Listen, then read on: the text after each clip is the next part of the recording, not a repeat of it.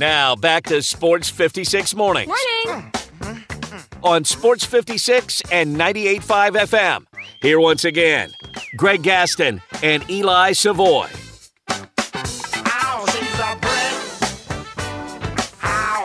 Welcome back, everybody. 9.03 the time. Hour number three here on Sports 56 Mornings. The Thursday, February 1st, 2024 edition. Greg Gaston, Eli Savoy, Zach Boyd with you from the Family Leisure Studios. Family Leisure, where family and fun come together. Their floor model sale continues. Special financing available at 2120 Whitten Road, just north of I 40. Weather wise, as you get ready to head on out of your home, your abode, get ready for your day. Looks like a pretty nice day. Right now, 40 degrees, starting to warm up as it will get up to about 62 today. Intervals of clouds and sunshine. Tonight, a few clouds, a low of 43. And then for your Friday, sunshine and clouds mix with a high up to 66 degrees. Hour number one was primarily uh, you guys and us getting things off our chest after the Tigers debacle last night, losing to Rice 74 71. We want to jump back into that now. Get back to some of the texts we weren't able to read. Any new texts? 360 8255. Open lines at 360 8255 as well. If you didn't get a chance to call in, you want to talk to us, you can do that. Jump on the phone lines right now. You can also hit us up on Twitter, Facebook, YouTube, or on the website, sportsmemphis.com. Then got some uh, NCAA news, got some news out of Ole Miss as well to get to. And then Joe DeLeone will join us at 930 to talk about tonight's Shrine game, to talk about the Senior Bowl on Saturday and the prospects now positioning themselves, getting ready for the combine, and then on to the NFL draft. The Tigers, by the way, now uh, 330th in the nation um, in offensive rebound percentage given up. Wow. Teams rebound. Basically, teams get one out of every three misses against the Tigers, which is 330th in the nation. Uh, on the Sports 56 listener line, again, 901 360 8255. Uh, Texture says, uh, Well, guys, you had me believing in the David Jones thing, but now I'm back to being convinced that his style of play has created an internal problem, and Penny's style of coaching hasn't balanced it out. Uh, another one here says Penny hyped the AAC by belittling them at the beginning of the season, uh, saying the out of conference schedule is their challenge, or whatever he said. The rest of the AAC had a beat Penny meeting. Everybody said that about that conference. Nobody at the And beginning be of the case. It- nobody at the it- beginning of the year was going, "Wow, this is going to be tough." This conference. When It's not. I know, but nobody was saying that. I mean, you're, bl- you're blaming Penny for undervaluing the American Conference. I mean, come on. Uh, another texter says, How do you think the big money NIL donors feel about their investments now? Not good, I guess. Probably not. Uh, another one. This team doesn't have the heart. The play that shows it was your. Um, I know that makes sense. Talking about Dandridge on the fast break, wants to reverse slam, misses, and Penny just claps and smiles. There wasn't nothing to smile about. He did take him out of the game, though. Yeah, that was more of um it wasn't a smile, I'm happy smile. That was a sometimes you smile when you, you don't have anything else to say. You kind of throw up your arms and you sm- your hands and you just smile. It's it's it's very he was very very disappointed with what he talked about making the easier plays and don't do anything that's uh, you're showboating. And here you go with Malcolm, who again has played out of his mind. Let's be honest here, especially the last 10 games or so, goes in and tries a reverse dunk and misses the slam. I mean, come on. That was that was a microcosm of this whole bad run of late in one play right there. Yeah, I think the smile was more like, "Are you kidding me?" right, type, that's what like, it was. What, yeah. what else? It wasn't I'm happen? happy, yeah. This um, uh, this this may be my favorite text. First they were underrated, then they were overrated. Now they're just berated. Wow. The pendulum thought has out, swung well wildly executed. for the Tigers. Let me go back to the Sports 56 listener lines. Again, we have open lines at 360 8255. Fields is next. How are you, man? Good, good. Good morning. How are you guys? Doing okay, thank you. I just had a uh, quick question. I was unable to watch the game last night. I've been able to piece uh, together a little bit this morning. Uh, I know that they shot 49%, I believe, from the field against us. Mm-hmm. But my question is, for those that got to watch it, how did they hold us to under 80 points? I mean, even as bad as we've been, as bad as we've been playing, we've been putting up points, which right. is to be a, a, a welcome change from some of our previous teams. What the heck happened last night where we couldn't even score 80 on a Rice team? Yeah, we'll we'll talk about that, Fields. Thank you for the call. Appreciate that. Uh, 22 points in the first half. Yeah, that's for Memphis. That's, 22. That's the first half was a they, they, made eight field goals in the first half. So um, what they did eight of 23, 0 of 8 from 3 and turned the, the ball half. over. So um, they, what did they have? Ten. They had ten turnovers. I think it was ten at the half. They ended up with fifteen. They were better protecting the ball in the second half. I think they had ten turnovers in the first half. They were throwing up bricks from the outside. I forget what the number was at halftime. Oh for you have that in front of you? Oh for eight. Just, oh for eight. Oh for eight from three. Turnovers. That's how you total 22 points. And and But point, it is a great question because again, I said earlier. Yes, it was. Everybody just, that plays Rice scores 80. Basically, they like they, they, they just line them up. Everybody scores 80 against Rice. Rice is one of the worst defensive teams. What are they? Number two came in. Well, this is after last night, which helped them. I don't know what they were going last night, but even after last night, 234th in the nation in defensive efficiency. Yeah, they're not a big team. Fiedler, the big guy, is not quick. He's got slow feet, but he's a very well, um, very intelligent player the way he was able to set screens, those pick and rolls, the backdoor cuts. He was finding guys on great bounce passes. Fundamentally sound, but not the quickest. So he's a little bit out of position defensively. The Dawes kid who came in, the freshman, actually showed a lot of athleticism. But there's no question that going into this game, with Memphis scoring nearly 90 points per game in conference play, number one in the league. Nobody expected an offensive deficiency. The problem had been on the defensive side. So here they are in the first half, as Fields asked, how, how did they only how did they struggle like they did for the entire game? 22 points in the first half. So now you're well behind the eight ball. They come out to start the second half and they make it a point to go inside. And at that point, the momentum had swung. And Pera, their coach, calls a timeout to try to stop that momentum because here come the fans who were sitting on their hands for the most part of the game, and understandably so, started to get into it. But they were able to use that timeout to slow things down and to get their composure and come back. And then they started to make some shots. And then Memphis goes on the run to take the three point lead. And you thought at that point, well, it's over now. Memphis will put their foot down, pedal, uh, you know, pedal on the metal or whatever it's called, and boom, they start making contested shots. The three point step back by Evie, and then they get to the free throw line and they make their free throws. That's how they won the game. But they, as far as the offensive deficiency, it was a combination of settling for threes, missing threes. They didn't hit a three until the second half, and they only went three of 15, and turnovers. Just again, these unforced turnovers that they make, bad passes, stepping out of bounds, trying to drive through three guys and dribbling off their, their knees.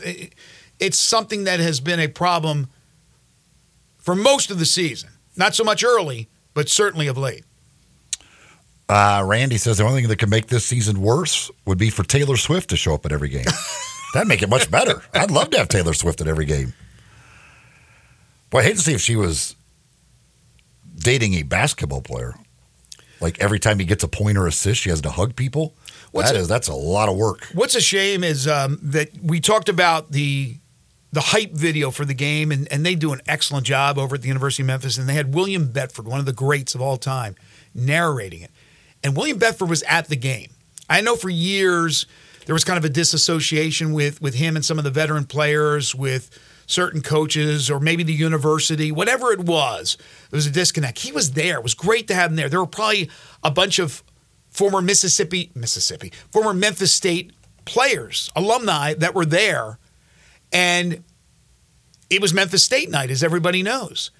And to have that team perform like that, I, I again, there's a lot of pride with players that have played at this university. And I'm not saying that these players don't have pride, but some of these players that are zipping in and zipping out for one year, I think it's probably water off their back when it's all said and done. They're trying to win, they're trying to get to the tournament, but they're also trying to put up numbers and they're trying to be the heroes. And instead of making the easy pass, they're taking the, uh, the shot when they're double teamed or triple teamed. And that has been an ongoing problem for the Tigers here over the last uh, five, six, seven games. Uh, David says, insert any rebuttal, excuse, whatever. Everything falls back on Penny because he is the CEO of the program. It does fall back on the coach. Uh, another text says, Tomlin has played well, but there's a visible rift between him and Quinerly, Jones, and Malcolm. They just don't mesh. Not saying that's all on him, but that is when this chemistry problem started. And Penny's alluded to that without saying names. He's talked about necessarily, not necessarily um, having the best chemistry out on the floor when he has maybe the best players. And so last night, he did some experimenting. He played 10 guys in the first 10 minutes. He changed around his starting lineup. He tried different combinations. Some worked better than others, but overall, it's very tough for players to get into the flow of the game when they play a couple of minutes and a different guy comes in and then you're on the bench and that's hard. I, I, I mean, I, I've never played the game at this level, but I can't imagine it's good for the flow when you're out there and then you get you, you get yanked. we talked about Jonathan Pierre gets his first start in a Tiger uniform. He's out there for three minutes. He's on the bench. No way you even get started. You get a sweat going before you're yanked out of the game.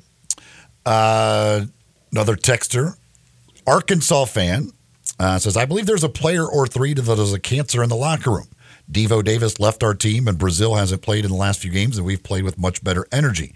I suspect that's the issue with Memphis. Hope they get it sorted out because basketball is more fun with them being good. I always root for them when not playing Arkansas. Looking back, that game earlier in the year was a high level game.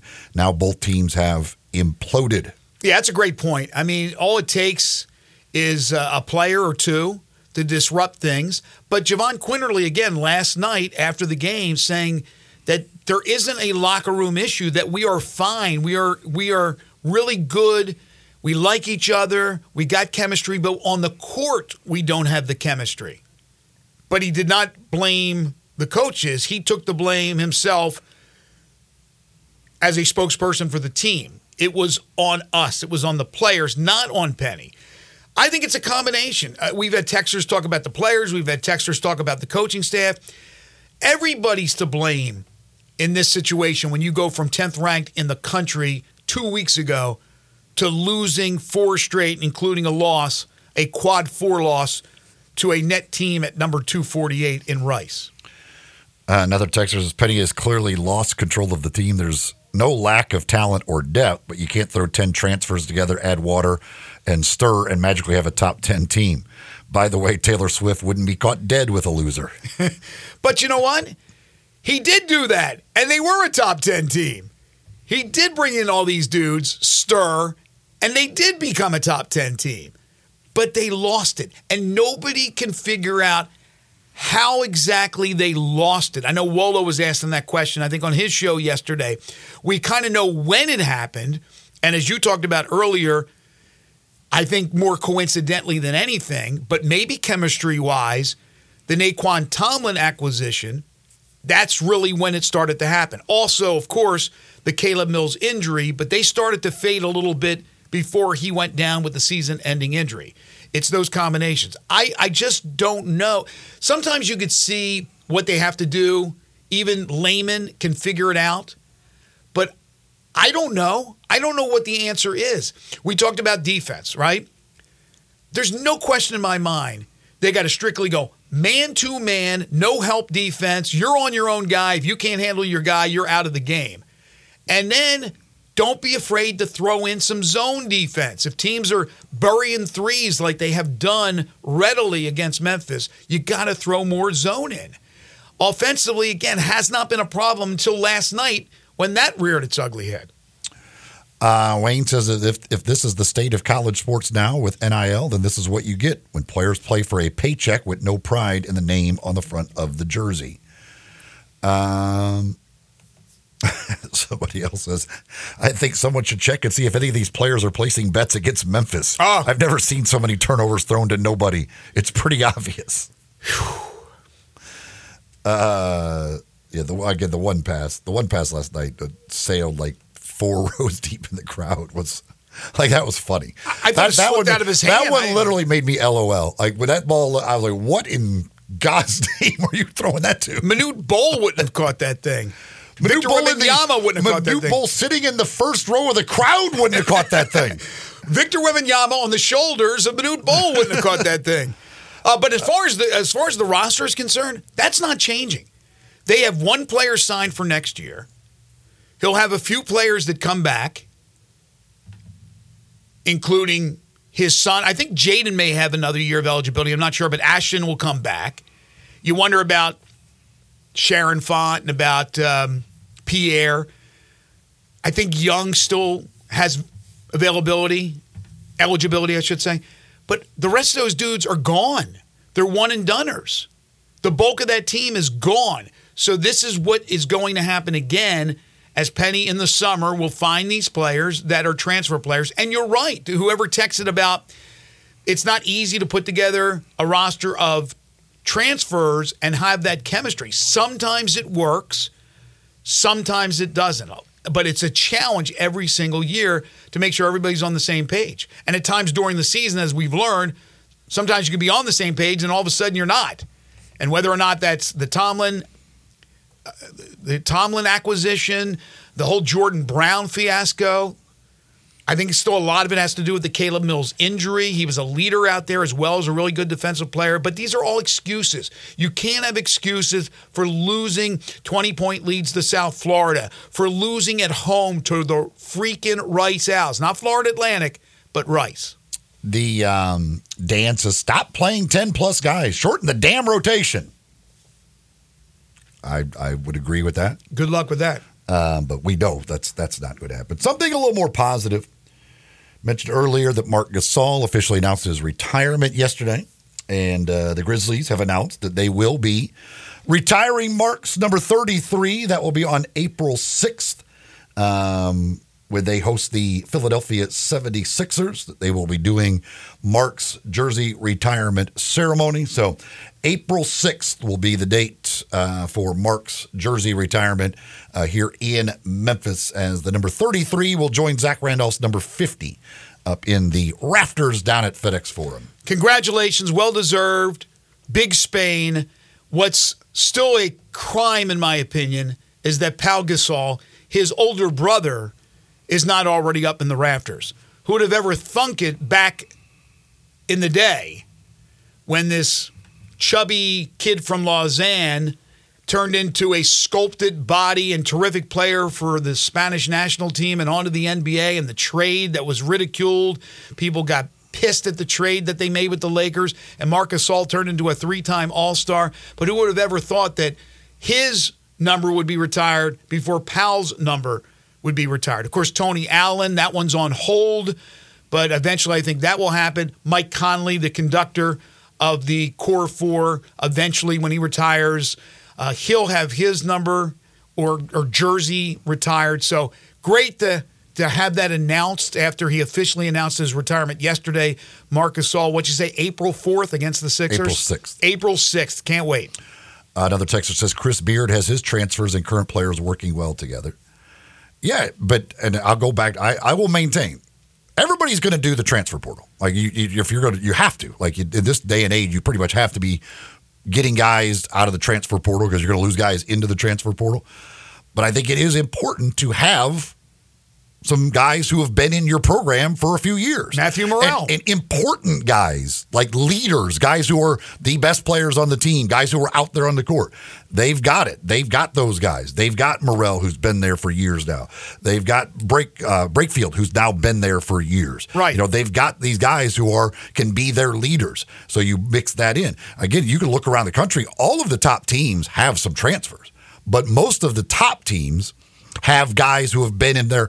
You know, Dalton Knecht has come in; he's been great. Tennessee also has a lot of guys who have been there for a long time.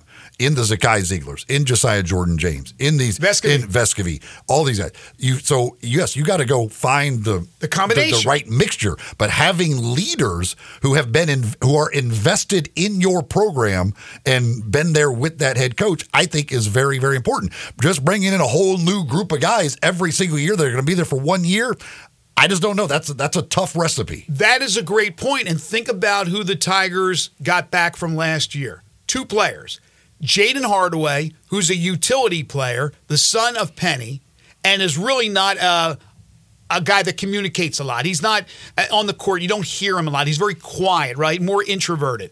And Malcolm Dandridge, who we weren't even sure was going to come back, who has had, let's be honest, an up and down career, at times disgruntled, not really your quintessential leader, but a vocal guy, I would imagine, in the locker room who has played out of his mind. I give him a lot of credit. But that's all you had coming back. All the rest of these dudes were new. But that's why it was so important to go down to the DR, which they did. Do you remember they played the Dominican Republic national team? David Jones was playing for the DR team. Yet they started the season in incredible fashion, winning the way they did. They had the bad game against Villanova, but for the most part, they dominated. And they had the letdown at Ole Miss where they had the lead, they blew the lead, but then came back and played so well in winning against Clemson and beating Virginia, beating the brakes off Virginia. Everything was going well. So it's not like this team has been off kilter from the beginning and there was no chemistry with the players. They were playing incredibly well and executing at a high level at one point, but something happened. And I don't know if we'll ever find out what happened to change everything. All right, couple of things I wanted to get to, and then we'll take our next time out. And then on the other side, Joe DeLeone will join us. Ole Miss defensive tackle DeSanto Rollins' lawsuit against Coach Lane Kiffin and the university was dismissed yesterday officially by Judge Michael P. Mills in the U.S. District Court for the Northern District of Mississippi. According to court documents, that's reported by Chris Low from ESPN. Rollins had filed a lawsuit against Kiffin and Ole Miss in September for failure to provide equal protection, racial and sexual discrimination, and multiple other allegations. He said he was kicked off the team for missing practices and meetings during a mental health crisis. Yesterday, the big story was the NCAA's announcement of the Tennessee under fire for all kinds of stuff with NIL and the rebuttal from Tennessee and their um, plowman, their chancellor, who came out guns ablazing. Governor Lee came out with a statement. The attorney general sued the NCAA. The NCAA doesn't usually, in social aspects, have any type of retort. They don't say anything. Well, they did come out yesterday, and uh, they had some interesting things to say. If I could find this for you real quick before we go to the break, uh, here's what they had to say. While the NCAA generally does not comment on specific infraction cases, it's important to remember that NCAA member schools and conferences not only make the rules, but routinely call for greater enforcement of those rules and holding violators in- accountable. In recent years, this has been especially true as it relates to establishing and enforcing a consistent set of national rules intended to manage the name, image, and likeness environment. This legal action would exacerbate what our members themselves have frequently described as a Wild West atmosphere, further tilting competitive imbalance among schools in neighboring states and diminishing protections for student athletes from potential exploitation. So, in other words, you guys made the rules, is what the NCAA said. We're just enforcing those rules. Valentine's Day is coming, and Genesis Diamonds is ready with an unbelievable deal for you over at Genesis Diamonds right now. Through Valentine's Day, you go over there and you buy any piece of jewelry for Valentine's Day, and you are going to get a great gift package thrown in for absolutely free. You buy the jewelry, they're going to throw in the chocolates, the flowers, and a gift card for dinner at Restaurant Iris. That's right. You buy jewelry over at Genesis Diamonds, they're going to throw in flowers, chocolates, and a gift card for dinner all on them. You can't beat that deal. You talk about making that someone special, very happy this Valentine's Day. How about getting it all? Getting the jewelry, getting the flowers, getting the chocolates, and a nice dinner as well. And it can be anything, whether you spend $199 or $199,000, it doesn't matter. They're going to give you all of that for free on top of that deal. It's an unbelievable deal. They got a great selection, of course, when it comes to jewelry, engagement rings, anything you need. They've got the jewelry taken care of. They got great prices, taking out the middleman with direct importer pricing. They've got no commission salespeople that are there to help you, not pressure you into buying something more expensive. Genesis Diamonds, Poplar, and Perkins Extended. Joe DeLeone is next. This is Sports 56 Mornings with Greg and Eli on Real Sports Talk, Sports 56 and 98.5 FM. Be sure to follow us at Sports56 WHBQ on Twitter, Facebook, Instagram, and YouTube to watch live video of our shows, stay up to date with station events, and have chances to win prizes. Don't miss out on anything that's going on. Follow us at Sports56 WHBQ. Now back to Sports 56 Mornings. Good morning! On Sports 56 and 98.5 FM. Here once again, Greg Gaston and Eli Savoy. Welcome back, everyone. 932 is the time. Get away from this uh, depressing Tigers talk. Let's talk some college football slash NFL. We had the Hula Bowl that was played recently, played in Orlando, Florida. Of course it was. Blake Watson from the University of Memphis had a big game, and he's back in action tonight in the Shrine Bowl. We've got the Senior Bowl on Saturday. The Combine is approaching, and the NFL Draft before too long will be upon us. A guy who covers college football and the NFL draft. He's a terrific analyst on the Believe Network. We've had him on before. It's a pleasure to be joined once again by Joe DeLeone, who you can follow on Twitter at Joe DeLeone. He joins us now on Sports 56 Mornings. Joe, thanks for getting up early with us. We appreciate it. Yeah, of course. Uh, any uh, any chance to talk ball, I'm always down. So appreciate you uh, you having me on busy time, I guess, for for analysts like yourself, breaking down these players and their chances at the next level with these uh, special All Star games. Uh, I mentioned to you when I texted you earlier in the week, I wanted to ask about Blake Watson, who played in the Hula Bowl, played well, gets the invite to the Shrine Bowl. I was reading uh, the other day where he's performed very well in practice. He'll get another opportunity in a game tonight. I didn't think Blake, I thought Blake Watson was very good for Memphis. I wasn't so sure that he was going to be drafted. Now I'm thinking that there is a good chance he does get drafted. What do you think about his chances? Yeah, with the uh, the All Star circuit the way that it is right now, there used to be this this line of progression originally where the Shrine Game was before the Senior Bowl, and top performers at the Shrine Game very often got moved up to the Senior Bowl. But now because there's this overlap, it's a little bit different and so a lot of times these smaller, lower level bowls, and there's much more of them now, as you mentioned with the Hula Bowl.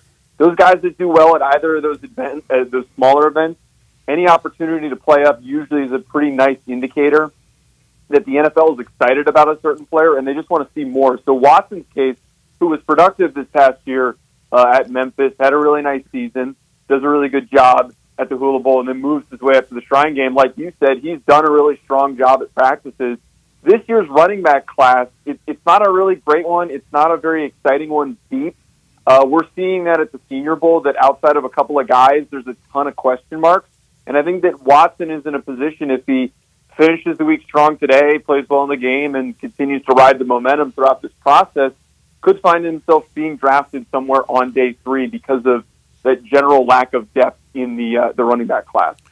How how important are these these games, and especially the practices, this this setting, you know, versus actual game film versus combine, individual workouts, all that stuff. How important are these? You think in the evaluation of these guys?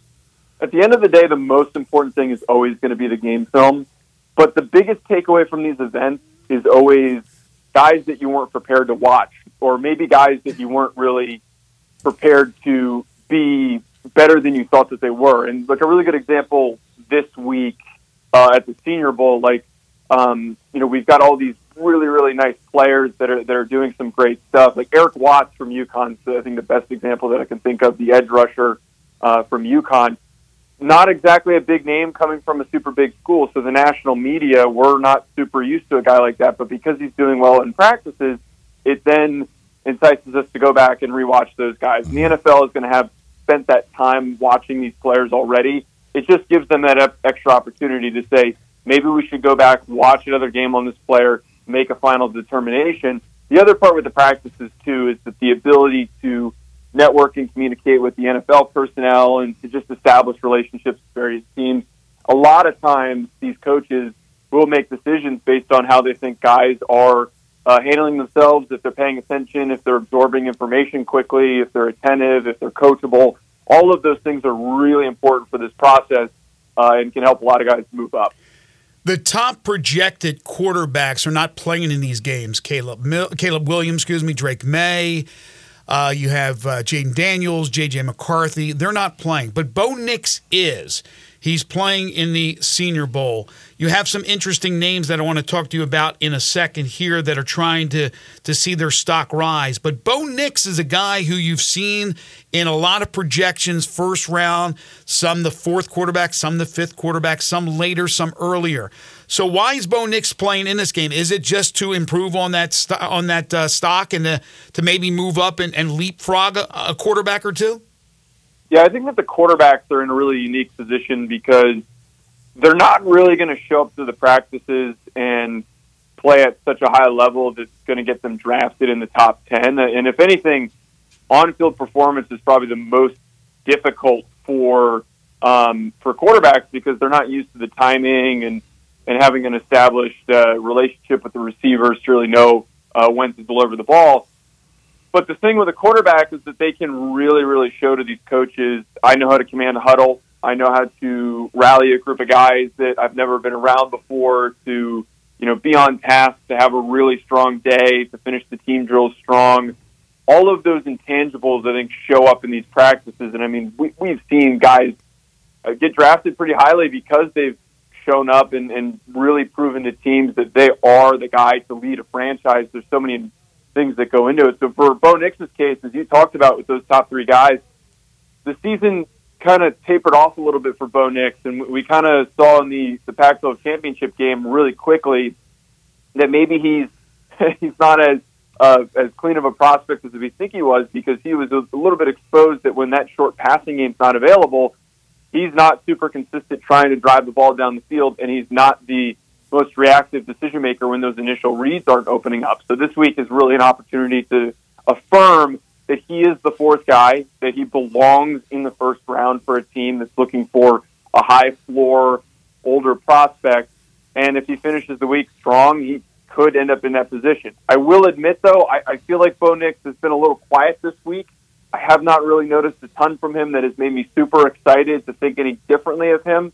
Uh, but again, I'm not in those those meetings that he's had with these NFL teams. One of the guys I've seen a few people talking uh, very positively about the week that Spencer Rattler is having. Obviously, a guy who came in with very high expectations. It didn't work at Oklahoma. Had his moments certainly at South Carolina. What does Spencer Rattler need to show, um, folks, and how does his game translate to the NFL? I think the big thing with Spencer Rattler is composure. I think throughout his entire career, He's been a really up and down player mentally, and we, we see that all the time. And this past year was tough for South Carolina. We we kind of thought and hoped that South Carolina was going to be building off of a strong uh, 2020 season, and th- that didn't really happen. They they had a really rough year, and, and Rattler's performance was up and down. But he had some really nice games, and he showed us why he was formerly the top recruit in his class. If he can really prove that composure on this final day, and I think that's what we've seen so far uh, in Mobile in the practices that he's been composed, that he's been a little bit more consistent. Uh, he's been far less volatile. He hasn't been really forcing uh, any really bad throws like we've seen him do in the past. But the composure thing is probably the biggest for a guy like Spencer Rattler. And Joe, a few more quarterbacks. What are the prospects for Tennessee's Joe Milton and Michael Pratt from Tulane? Uh, Michael Pratt, I'm a very big fan of. Really like Michael Pratt. I think that he is the example of a guy who, if the team needs a really good starting quarterback or backup quarterback, rather, uh, maybe with some developmental starting upside, uh, he is that type of a guy. He is not going to ever be, if he becomes a starter, a top 10 NFL quarterback. but he's the type of player that if your starter goes down, eventually he can fill in and do it at a really high level. Kind of reminds me of, you know, what Jimmy Garoppolo did early on in his career at the Patriots. You could get that out of Michael Pratt, where they didn't necessarily need to put push him out there, and, and he was kind of drafted as a, little bit of an heir apparent. And when they did need him and they called upon him, he was he was tremendous. And then eventually we saw what happened where he got his opportunity with the 49ers. Joe Milton, on the other hand, um, man, I, I really just don't see it. Uh, Joe Milton is a tremendously gifted athlete. He is massive. He is going to test with ridiculous numbers at the NFL Combine. He's got a really big arm. But the big thing that's just been so tough with Joe Milton is, is lack of touch, his lack of timing when delivering the ball to receivers. I mean, heck, there was a clip that circulated on Tuesday talking about Joe Milton and saying like, "Oh, look how strong his arm is," and in the clip he proceeded to overthrow a stationary target. Stuff like that is, is is pretty concerning with him, and I mean, I almost wonder if it gets to a point where a guy like Joe Milton does try to make that transition uh, to tight end, and a guy like Logan Thomas was really successful mm-hmm. with the Washington yep. Commanders, and that might make sense for uh, a really athletic quarterback that just doesn't have the uh, you know, the touch to be an NFL starter. Yeah, there we we saw that every time. He, he could overthrow guys with the with the best of them. That's for sure. Michael Penix had the great semifinal, was unbelievable. Then the, the the championship game, it didn't wasn't nearly as good. So what are they? What's how does he prove that he's more the guy that was in the semifinal game than the championship game? Yeah, I think he's actually done a really good job of that. The, the championship game, and I like to keep bringing this up because the general public, like you're talking about here, freaked out over the, the semifinal game and was like, this guy has to be a top five pick. And then the general public immediately turned on him because they didn't really understand how good Michigan was. And I, I'd like to just kind of reiterate to everybody that every quarterback that had to face off with Michigan played horrendously because they are just such a good defense, and they brought down the level of every team's quarterback play. So I'm not really, you know, like I'm not super worried about the national championship. It's just the, you know, the gauntlet of having to face that team. And I think that we're we've been reminded pretty early. I actually think that Michael Penix, outside of Michael Pratt, uh, quietly had the best week of the quarterbacks. I think that there's been a number of throws that he's delivered and reminded us and said, "Wow, he he can." push the ball really with nice pace to the sideline uh, and make some really pretty throws. What's going to always hurt him is his ability to throw over the middle of the field. Um, and also the injury stuff is going to be really tricky, which is going to come up at the, the NFL Combine when he does those rechecks. But uh, I'm, I'm a big fan of Michael Penix, and I think that he's definitely got a lot to uh, to gain as this process continues. Yeah, I'm with you 100%. All right, before we let you go, another maybe name or two that have stood out to you in practices at the Senior Bowl. Yeah, the, the big one for me has been or the big two along the offensive line uh, have been Christian Haynes and, and Jackson Powers Johnson. Haynes, the interior offensive lineman from UConn, Jackson Powers Johnson, the uh, center from Oregon. Both have just been really stout, playing with really good bases uh, in these one-on-one drills, just showing that they've got really good lower body strength, which is just a prerequisite for early uh, good play in the NFL. They can maintain that base and, and not get overwhelmed too easily. One guy who, who really burst onto the scene is, is Gabe Hall, the defensive lineman from from Baylor, who unexpectedly had a little bit of a down year in 2023, but was a riser over the past couple of seasons. Showed up immediately on day one and started beating up on everybody. Was violent, was aggressive, was twitchy, tall, long defensive tackle, and he's somebody who uh, I definitely need to go back and take another look at. Darius Robinson, from Mizzou really reminded us that he's a technically sound, well coached football player that I think is uh, going to move up a bit on day two uh, during this uh, this draft process. And then one more to throw out there, Ladd McConkey, the wide receiver from Georgia. Yeah. The, the one-on-one reps typically are advantageous for quick, shifty receivers. So I try not to get too excited about uh, guys like that that do well during these one-on-ones. But his speed are so quick he was in and out of his cuts easily. He made a number of really nice grabs that are uh, just really difficult to make. That I, I think that Ladd McConkey has proven he belongs being drafted somewhere on day two. Joe, remind everybody where they can uh, see and hear you. Oh yeah, you can catch me on Twitter at Joe DeLeone, and then you can check out my show, The First Team Pod, and also uh, Rufino and Joe anywhere you uh, get your podcast or on YouTube. Hey, Joe, great stuff. Thank you so much. And again, we appreciate you getting up early for us. We'd uh, love to do it again. Of course. Thanks for having me. Thank you, Joe.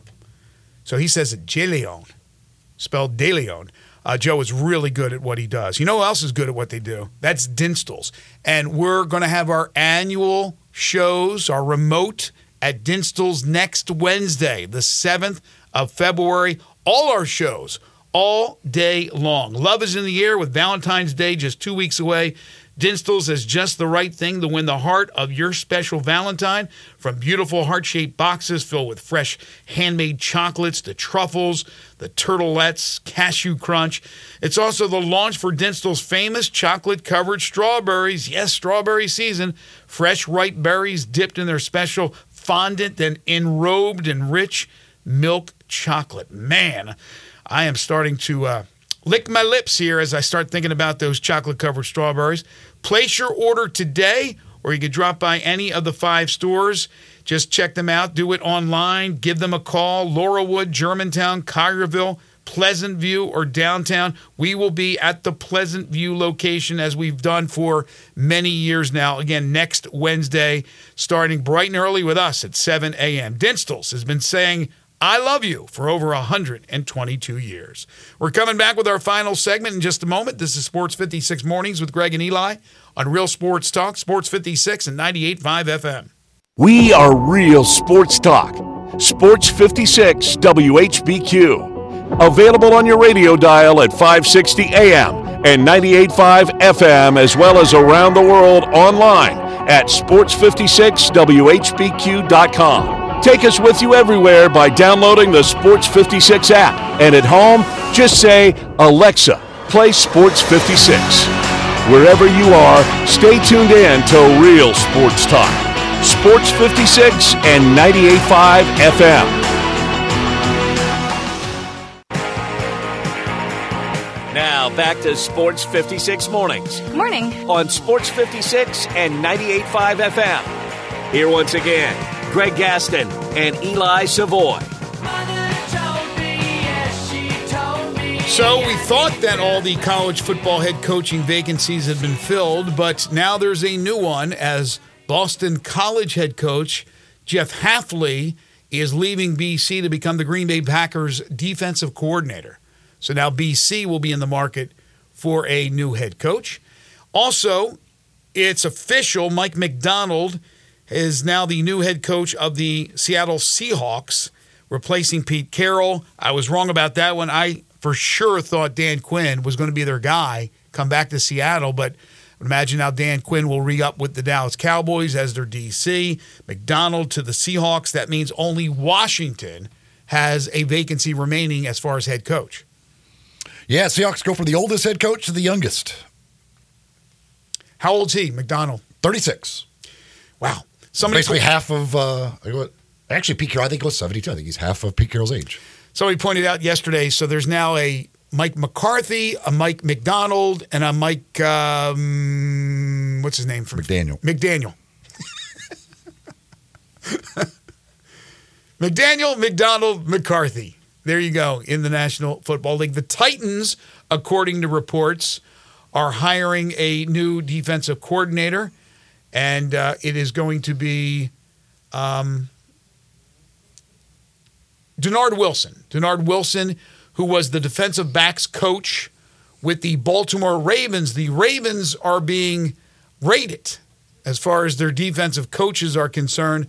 But the Titans, again, according to reports, will hire Dennard Wilson as their new defensive coordinator, part of Brian Callahan's staff, the new head coach of the Titans. Memphis, the original Memphis beer is back. Goldcrest 51 will be available starting on Monday, hitting the shelves, hitting the bars, draft uh, package, whatever.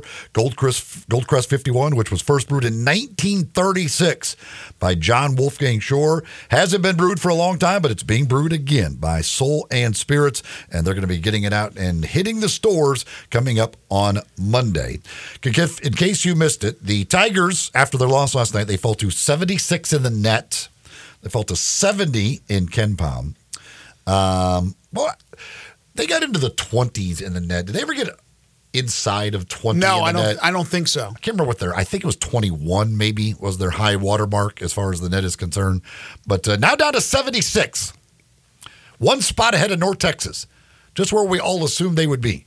One spot ahead of North Texas in the uh, in the net. And luckily, North Texas lost last night, or they would be ahead of Memphis today in the net. Also, the Grizzlies announcing that Marc Gasol's jersey, number 33, will be retired on April the 6th. April the 6th against Philadelphia will be that retirement ceremony for Marc Gasol after he announced his retirement yesterday. The Grizzlies announcing they'll be retiring his number 33 coming up on April the 6th.